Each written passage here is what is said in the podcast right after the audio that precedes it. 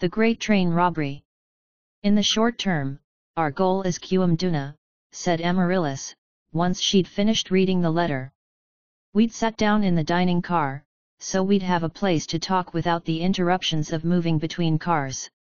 No one was in there with us, which meant we could speak in confidence. In the long term, our goal is gaining power, with the basic principle being that gaining power is the prerequisite for everything else that we might ever want to accomplish. Unfortunately, we don't have a quest to extract this handmaid from her society. Shouldn't matter, I said. Or at least, according to the dungeon master it shouldn't. I don't know whether we're off script, or whether the script is being hidden from us, but we should be rewarded for doing things, no matter what those things are, so long as we're doing them for good reason. Encouraged not to stay still, but not penalized for it, outside of the incentives we have with regard to the locus. And in that context, someone being held against their will and trapped by a society they were raised by but no longer agree with seems like something we should do, especially if the risks to us are fairly minimal. I wish we had a way of tracking experience points, said Amaryllis with a frown. It would help inform what we did. That's backwards, I said. Or, backwards from what I tended to do as DM. Experience points are to reward you for doing the things that you set out to accomplish, they're not really meant to give you the incentive to go out and fight things. I paused. It's somewhat a question of the philosophy of DMing. So if we want you to get stronger, Amaryllis frowned. We just do whatever we want to? We ignore the game, the narrative, and the dungeon master. Maybe, I shrugged. That seemed to be the message that he was delivering to me. Obviously there are pressures, like the locus, and I'm sure others, and there are carrots being dangled in front of us, but that's not quite the same thing. Then what happened with Arthur, said Amaryllis. Her ice blue eyes were watching me carefully, and she said his name with a certain amount of force and deliberation that I found unpleasant. She was trying to push one of my buttons. We need to know more about him, I said. I'm really hoping that Duna has some thread to pull on, a hidden journal would be fantastic, but I'm not confident in our ability to understand him based on the historical record, which you said yourself was complicated where he was concerned. And you do want to help this handmaid? asked Amaryllis. From what I know of the Tuung, I can see why everyone hates them, I said. If this is a chance to create change in their society, I think that's worth doing, especially if it helps us to get to and secure Duna at the same time, which it might. Or maybe I'm thinking of her too much like a defector from North Korea, a refugee that I have to help because doing otherwise would be too callous. I pointed down at the letter, and the list of offers on it. If she's willing to give up secrets, then she's probably willing to give up whatever information she has on the fortress. Amaryllis was watching me. And do you find her attractive? No, I said. I hoped that her ability to read my face would show that I was telling the truth. No, no I don't. You have aesthetic preferences and appetites that are literally woven into how the world was built and how it operates, said Amaryllis. It's a valid question. I guess, I said. But the answer is no. The Tuung are actively unattractive to my sensibilities. And they're not one that I remember creating either, though they have features that I recognize, especially the Mr. Tanks and the lopsided genders. Besides, you have to understand that my aesthetic preferences are sometimes in the direction of the grotesque or morbid not what I find more attractive, but what I find most whatever adjective you choose. The pustule mages? They're like something out of a nightmare, but not just a generic nightmare, specifically one of my nightmares. Alright, said Amaryllis. I keep having this feeling that once I know you better, the world is going to make a lot more sense. You already know me, I said. I mean, we've been traveling together for a long time, relatively speaking. We've been through some shit, to put it lightly. I know, said Amaryllis. She shrugged. It's something I'm feeling, not thinking. And what are your feelings on extracting this handmaid?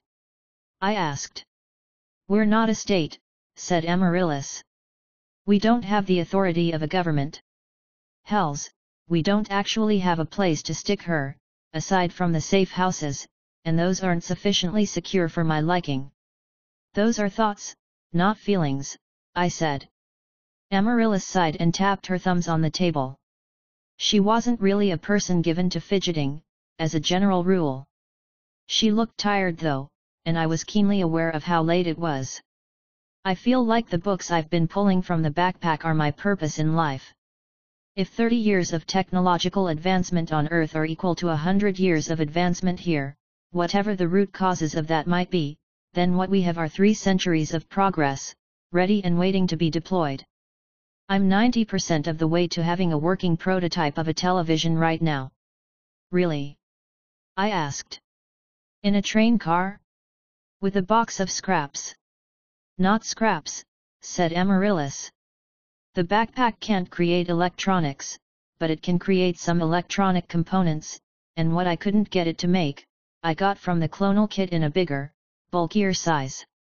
But there are problems with different standards, especially because the units that are listed in the books are different from the ones that I'm used to.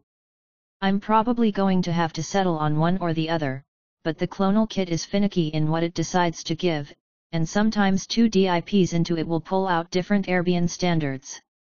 The Empire of Common Cause was supposed to bring everything under a unified standard, but dash she waved a hand. Enough about that. It's my own problem, one that I'm hoping to work on during the years I'll have in the time chamber. Ah, I said. I guess I didn't really think about that. As soon as I did though, I could see how well the backpack combined with both her expertise and at least nine months with nothing to do but what could be done in a room that was cut off from the outside world. You're going to walk out with a baby druid and a plan to change the world. I don't know, said Amaryllis. She rubbed her face, and once again, I could see the tiredness written there. It doesn't seem like it meshes well with being your companion. If you're going on one adventure after another, and I'm trying to run an electronics company or a research and development laboratory, where does that leave us? Come on, I said. Let's write out a response and get you to bed. You've been overworking yourself. I was going to keep working on the television when I got back, said Amaryllis. It's low-hanging fruit. And if it doesn't work, then it will give me a better idea of what kind of forces I'm dealing with. Case in point, I sighed. You know, if this proceeds like a normal pregnancy, you're probably not going to be able to work yourself to the bone? Also, I should get you some prenatal gummies from the backpack. Amaryllis touched her stomach, which was covered in full plate. I agree that at this point, a miscarriage would be tragic. We should probably consult with the others anyway, I replied. If we have 12 hours from the end of the party, that means enough time for everyone to sleep and for us to have a short conference. I'm pretty sure that Grak and Val will both vote to help her though, given that her situation mirrors theirs to at least some extent. Trapped in a society or culture or home that she doesn't want to be in, asked Amaryllis. That could apply to any of us. It's a common thread of backstory in our group. My notes on the narrative are in Fenn's glove, but yes, we're all people without a home. She seemed mournful when she said it, though it was only in the tone of her voice, not the set of her face, which still seemed more tired than anything else. I was hoping that with QM Duna we would finally have something resembling a home, rather than a place we were temporarily crashing for the evening. I felt the urge to say something about tabletop games, how it was almost a necessity for the character to have lost their home and be without messy connections, because otherwise it created too many questions, but maybe the difference between SOC2 and SOC3 was that I realized it was better to hold my tongue. She already had that background, I was pretty sure. Fatigue hit me by the time we got back to her car, and when Fenn gave no signs of easily waking back up, Amaryllis and I came to an agreement that the four of us would share the beds together, Fenn and I in one, Amaryllis and Val in the other. E. I will help. Tomorrow night, I will come to your window and use an entad to extract you. All that will be required is that you open your window wide enough for a finger to slip partially through, and for you to touch that finger for roughly 10 seconds. That will allow me to put you into a black, airless void. It is very important that you not attempt to leave the void, as this might result in your death. You will need to hold your breath, if it's possible, you can open the window wide enough for me to slip you a breathing mask and a tank of air. I will remove you from the void once I am back away from your car and to safety. For this plan to work, I will need to know the position of the window I should meet you at, as well as a time to meet you, or some other signal of your choosing. If all goes well, no one will know that you are missing until the morning, and I can sequester you in my room until we arrive in Headwater the next day, then move you, unseen, to a secure location in the city. You should know that I am not a representative of any government or organization. My companions and I possess a fair amount of power, but it is not power on the level of a nation. If your ultimate goal is the reform of Tuung society, you will need more help than we can provide, but once we have freed you from the security detail, you will have the opportunity to pursue such ends on your own perhaps with our assistance. There is information that you can provide us in return, but it is not a precondition of our assistance. I hope for a response before nightfall, delivered to either of the previously established dead drop locations. J. Okay, said Amaryllis, reading through the letter a third time. I think this looks good. She seemed practically chipper, which made her the only one of us. It was early in the morning, just after daybreak, and we were packed into the cabin that nominally belonged to Fenn and I. Fenn was nursing a hangover and intermittently attempting to use blood magic to fix it, and Val looked like death. Amaryllis had collected Grak from his room, and he was uncharacteristically unkempt, he was always a little bit rough around the edges, but it was in something of a studied way that his current condition decidedly wasn't. I wasn't too bad off, aside from having been a little light on sleep, but I had never been a morning person. Are we sure it's going to be June? asked Fenn. She popped a glass of water from her glove and took a long drink, before returning it to the glove. I could do it, if we're waiting until this evening. I could, said Val, wincing slightly at the effort of speaking. With a demon. Even drunk I could. No, you couldn't, said Amaryllis. Her voice was gentle. The glove requires the user to have investiture, by me, and we can't invest you with items. Oh, said Val. She curled up in her seat and closed her eyes, then since that apparently wasn't enough, covered them with her hand. Let me know if I can help.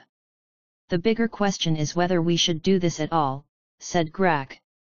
No, the bigger question is who the dwarf you were with was, said Fenn. Got the name, didn't get the full story. It's not your business, said Grak, sniffing slightly. With respect, you shouldn't have given your real name, said Amaryllis. I didn't know where the night was going to take us, said Grak. I had not known we would join the party. Wait, did you arrive with him? asked Fenn. And leave with him? It's not our business if Grak doesn't want to share, I said. He gave me a nod. Not that I would mind hearing, naturally, but I'd rather not press him on something personal, which I would hope we'd all understand. I shared accommodations with him, said Grak. There are four beds in my room. His is the only other that is occupied. He was talkative. Friendly. I gave him my true name because I did not want to risk naming a clan he knew. Except that you could have given the name of someone else in your clan. I waited for someone else to call him out on that, but no one did. We went to the observation car together. One of the Tuung gave us an invitation. I agreed because I was lonely. After the party we went back to our room together. The silence lingered as we waited for him to continue. So did you guys touch butts or what? asked Fenn. Fenn, I said. Juniper, said Fenn, sticking out her tongue. Val, said Val, briefly uncovering her eyes to look out. Fenn laughed, and Val smiled before covering back up.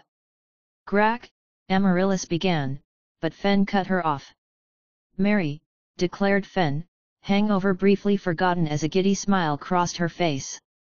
Okay, that's enough of that, I said. Ah, said Fenn. But we were having fun. Is touching butts what dwarves do? asked Val, eyes still covered. No, said Amaryllis. We'll tell you when you're older, said Fenn. I could eat a devil that would know, said Val defensively. This is all really beside the point, I said. If Grak has made a platonic friend, great, good for him. If Grak has a Kryn, then great, good for him. If it's just a Kryn rail, then that's fine too, and we'll support him in whatever it is he wants or doesn't want without prying, because that should be the standard that we all adhere to, both because that's what friends should do, and to preserve the group's clearly tenuous grip on sanity. Loyalty increased, Grak LVL 11. Loyalty increased, Amaryllis LVL 19. We should deliver this letter to one of the dead drops, said Amaryllis. And then we should prepare for the extraction as best as we possibly can. And so approximately 18 hours later, I found myself walking down the train, psyching myself up to briefly exit the train, crawl forward to the left middle window of the frontmost Tuung car, extract the handmaid into Sable, and then get to safety before she ran out of air. If at all possible, I would slip her a breathing mask and a tank of air, but her response hadn't held a reply to that particular line of inquiry, and we weren't sure whether the windows would be the same as they were on our part of the train, nor whether she would be able to open it that wide without drawing attention to herself. It was a question mark in the plan, one that I really didn't like, because without the tank, I'd have to get us to safety in the space of a minute, which seemed like a tall order considering that I was also trying to be stealthy. The gangways the spaces between the cars were partially open, with chains on either side to make sure that no one would fall, and an additional covering that hinged between the cars to keep out rain. I stopped in the middle of the gangway, four cars from the heavy engine, and looked out into the night. The train was passing through a part of the Lion's Mane where there was a fair bit of water on either side of us, and to my left I could see ocean stretching out into the distance, lit by the multicolored stars that I still wasn't bored of looking at. A few small towns dotted the coast, visible by what lights they still had on, but it was to all appearances a calm and quiet night, which I decided to take as a good omen. Not so calm and quiet for me, given that I'd be moving against 80 mile an hour winds. I took a deep breath, then began the climb. The wind hit me as soon as I climbed up, and I briefly struggled until I could push up and onto the roof. Given that there were two guards on the gangway before the train car that had held the party, it was necessary for me to start back a bit and go over, but I wasn't at all pleased at how long that made the trip. I kept low to the roof of the train as I moved, hoping that any sounds I was making would be masked by the general whipping of wind and the rumbling of the train. Going across this way was dangerous, but I had come with as much preparation as 18 hours and a whole heap of magic would allow me. I had a heavy magnet in each hand, powerful neodymium ones from Earth courtesy of the backpack, with handles and padding on them so that I could maintain a good grip and muffle the sound of them as I slid them forward. Rope was wrapped around me, making two loops that came out from above my shoulders and helped to grip, and two ends that came out from around my waist. I had the Anyblade as a ring, though it was a bit of a last resort, the plan was that if I somehow got tossed back, I would be able to make it into a blade and slam it down into the train to catch myself, hopefully without dislocating my shoulders in the process. In addition to all that, I had my bandoliers on, strapped down tight, and my throwing dagger in a sheath on my belt, with a balaclava pulled down over my face, just in case. The plan was to accomplish the extraction without so much as a single scratch on the train or a single witness as to what happened. I was halfway across the backmost Tuung car when I saw them behind me. Two Tuung in their silver breastplate had climbed up and were crawling forward, their powerful legs and toes made for gripping slick rocks serving them well for moving under the force of the wind. I had tried my hardest to cross the gangway in complete silence, but I must have done a worse job than I thought or they were more observant than I'd given them credit for, because now the two guards that I had been most worried about were making their way toward me, keeping low to the roof of the train car. One of them had his blade drawn, a silvered length of metal and a handle that was long enough it seemed like it almost qualified as a spear. Where the tip of it was held in front of him, the wind seemed to visibly part, and after he screamed something to the other guard, both their blades were out, allowing them to avoid the worst of the rushing air. I wanted to explain that I wasn't going for the princess, only the handmaid, that I didn't want to kill them, that I was a good person with good intentions. The wines made any conversation impossible, and even if they hadn't, I was almost certain that this wasn't the sort of thing that I could talk my way out of. The guards weren't wholly innocent, but they also weren't in league with outright villains like the guards we'd encountered, and killed, in Trifle's tower. I resolved to try to settle things non-violently if I possibly could, just as one of the Tuung threw his sword at me. I took the hit to my leg and it drove straight to the bone of my thigh. In an instant it was gone, back in his hand. I burned a few finger bones to bump end and seal the wound, but not before my pant leg was soaked through with blood. I cursed myself for not wearing armor, having thought that it would interfere too much with being stealthy and agile. When he threw the sword a second time, I released one of my grips, and turned to the side, letting it sail past me. They weren't stopping to ask me questions which would have been impossible in the wind anyway they were just going to kill me and figure out who I was later, if they didn't know who I was already. The smaller Tuung, the one that had pulled his sword out later, threw his own sword, and I twisted to the side again, this time burning SPD from the bones of my arm. My reactions were good enough, and the sword slow enough, that I was able to catch it in mid-air. I hadn't been sure exactly what that would accomplish, but as it was revealed a moment later, the answer was nothing, the sword vanished from my hand, leaving behind moisture and mist that was driven away in an instant by the rushing wind, and reappeared in the Tuung's hand. I started moving backward, closing the distance between us. I could heal back from whatever wounds they inflicted, and had enough blood to spare, but eventually I was going to run out of bones to burn for healing, and then I was going to be in trouble. I kept taking the wounds and healing them closed until I was 20 feet away from them. They stopped throwing their swords, perhaps because they misunderstood the nature of my healing, which wouldn't have presented as bone magic to them, given the fact that I wasn't holding onto any bones. My pants were in shreds, and the top of the train was slick with my blood, much of which had gotten onto the tuung. The train had already been treacherous before, but now that it was slippery with blood, it was downright deadly. The magnets were the only thing stopping me from slipping, and I could feel that they'd become looser than they were when I started out. If they started sliding, I was going to have to take emergency measures. I used Ropey to attack, throwing him backward and letting him wrap himself around the wrist of the larger of the tuung. I yanked him off balance and felt the magnet slip beneath me as Newton's third law bit me. I saw the rope twist unnaturally in the wind to avoid a slicing strike from the Tuung, but that was a last gasp of futile action. The Tuung had lost his footing in the blood, and whatever sticking ability his exposed toes gave him, it wasn't enough, he fell, slid backward, and slipped over the side of the train car. I didn't have a good enough angle to see him get dashed against the ground at 80 miles an hour, and any sound it would have made was swallowed by the wines. There was no message saying that he'd been defeated, which gave me hope that I had somehow avoided killing him. That left the smaller one, who was looking at me with wide eyes. He threw his sword, and I burned SPD again to catch it, then tossed it to the side and used my elbow to push the single magnet I still had a hold on up from the roof of the train.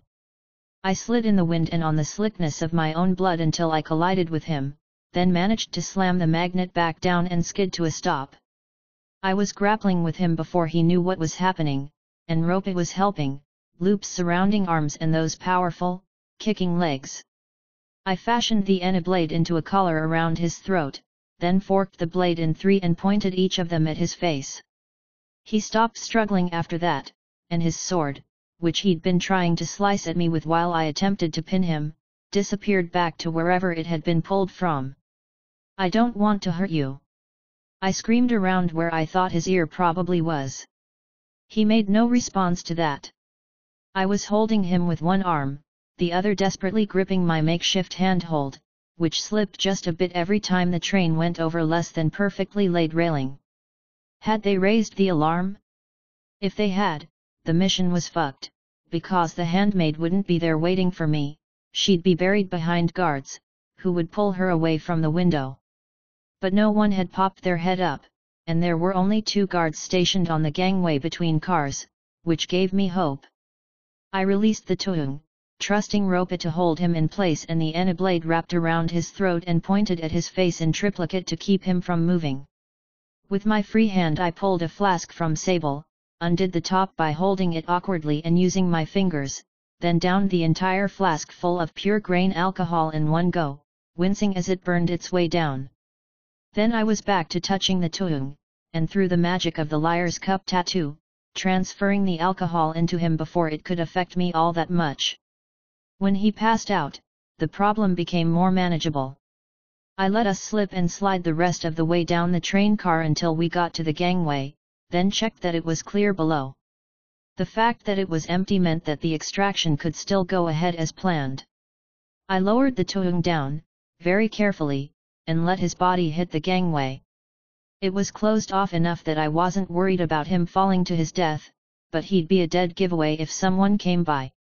That was better than killing him though. Okay, while Arthur and Tiff are arguing from the bushes, I'm going to sneak off and kill the guards, said Craig. You can't do that, said Tiff with a frown. June, asked Craig. Tiff, you can't dictate someone else's actions, I said. By the way that Craig has been playing me at, it's entirely in character, and even if it weren't, I don't like being character police. Tiff frowned at me. Well okay, then I roll perception.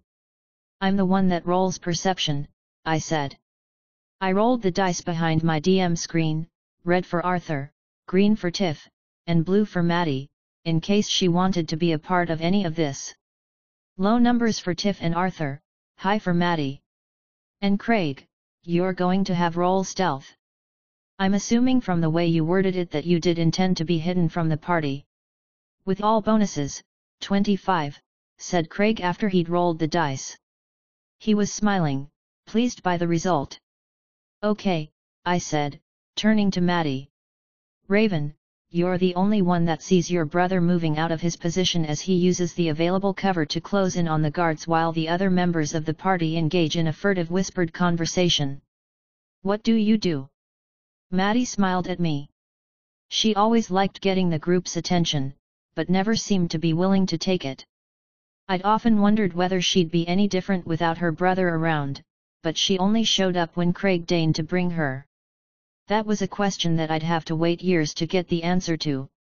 Can I cast the ghost sound spell without drawing attention? It's got a verbal component, I said. DC 0 listen check, plus 1 per 10 feet, and you're 120 feet away, so DC 12 for them to hear. She's got silent spell, said Craig. Maddie, those guards are people, with lives, said Tiff. You were having an in-character conversation with Titan, I said. If it's a silent spell, you're not going to be able to hear it, which means that all you would be able to do is see it, and I'll let you roll perception against Maddie's stealth, but dash. I'm making an out-of-character argument, said Tiff. She brushed a strand of hair away from her face, then turned to Maddie. The Margrave's guards don't deserve to die, and we should especially not be the ones to kill them. I'd be the one killing them, said Craig. She'd just be providing a distraction for me, right Mads? Think of what Raven would do, said Tiff. You know these aren't actually people, right? asked Craig. They are to Atticus, said Tiff, folding her arms across her chest. Chronologically, this would have been way before we were dating, and before I'd really even developed feelings for her. I'd always liked her, and always been able to see what Arthur saw in her, but there was a time when she'd been nothing but an opposite-gendered friend.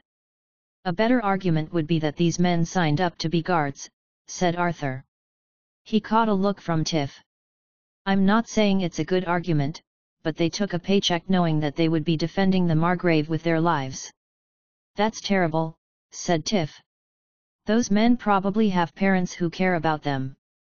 They're probably married with kids. And even if they were orphans with nothing and nobody, I wouldn't want to kill them. You're not killing them, I'm killing them, said Craig.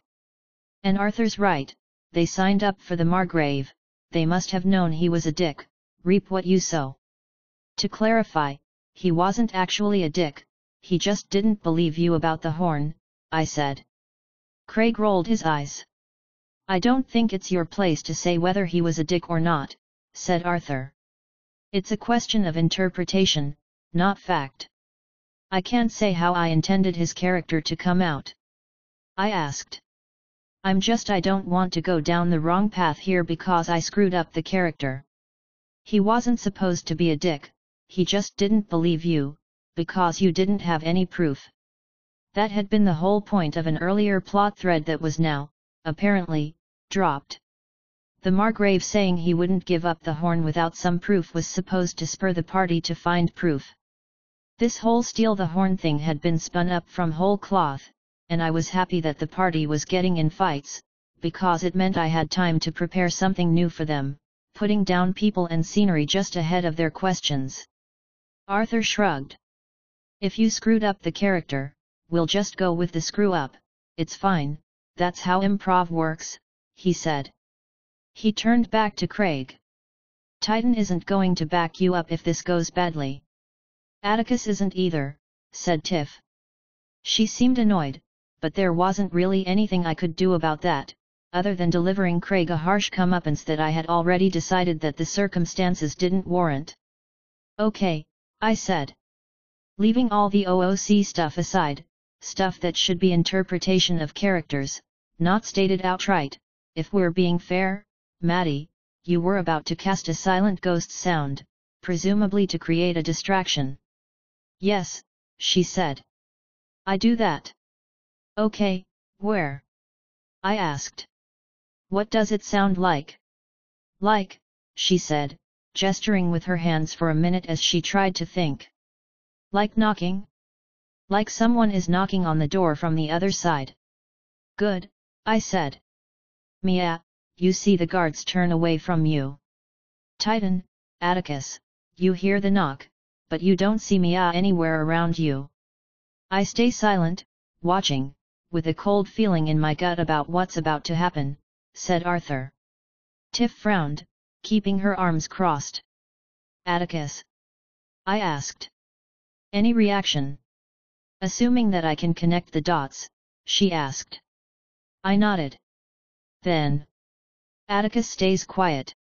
If we have the time later, I'm going to track down the families of those men and anonymously give them some money, just to make myself feel less guilty. So I'm finally good to attack? asked Craig. Yeah, I said. How do you want to do it? What level are they? he asked. I sighed. You have no idea, I said. You know that they're rank and file guards for the Margrave, and he's not likely to have posted his best men around this time of night. They're a little more alert because of the knocking, but before that they didn't seem exceptionally well trained, and both their armor and weapons show wear, not the kind that comes from fighting on a regular basis, but more from being put on and taken off over and over again for years without seeing much action. So, low level, said Craig with a nod. I shrugged. I throw a dagger at one, then the other, the ones I've got on my hips. He rolled the dice without waiting for me to say anything. 19 and 23, hit and hit? They should both be sneak attacks. You don't need to roll damage, I said. They both fall, one with a dagger in his throat, the other with a dagger going through his eyes. Fuck, said Tiff, leaning back. Should have stopped me if you cared so much, said Craig with a shrug. I would have, if I did, said Arthur. Sometimes a guard is just in the wrong place at the wrong time, and I'm not so far along the law-slash-chaos axis that I was willing to tank the mission. Don't go murder happy again though, not without talking about it first. I made my way back down the train again, this time unimpeded. It was easier going after I'd gotten my second magnet back. I stopped at each of the gangways, looking for guards, but whatever mess had happened up on top of the train cars, it didn't seem like anyone was looking for me. That they had even bothered posting guards in the first gangway was paranoia, posting them at every gangway between cars that they controlled would have been the sort of paranoia that they couldn't justify. I was worried that the Tuung I'd left behind was going to wake up and do something in a drunken stupor, either alert the others or kill himself, and I wasn't sure which would be worse. I worried about the Tuung that I had knocked off the train, and the missing message of defeat. I was hoping that he'd lived, but dreading the possibility that he had, somehow, managed to stay on the train. It would have been so easy to kill them, and maybe that was why I hadn't. I could have thrust Sable behind me and let loose with all kinds of garbage that the wines would have taken and slammed into them.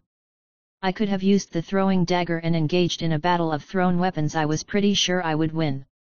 There was a void rifle in the glove, along with other weapons, weapons that I could easily have aimed down the length of the train to outright kill both the guards.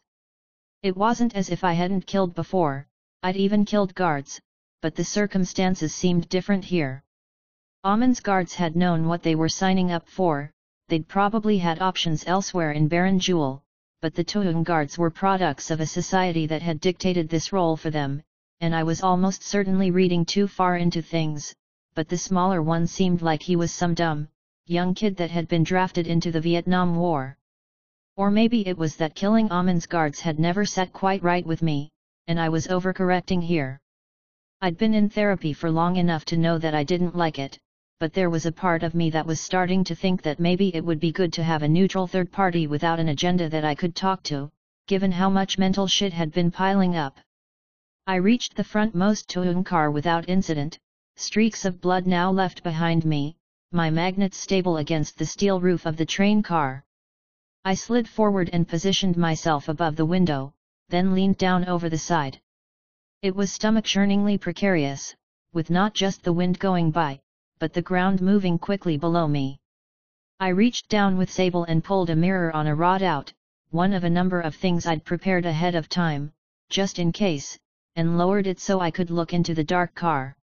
I saw the handmaid standing there, and beside her, a Tuung guard. I swore beneath my breath, the sound eaten up by the wind as the curse left my lips.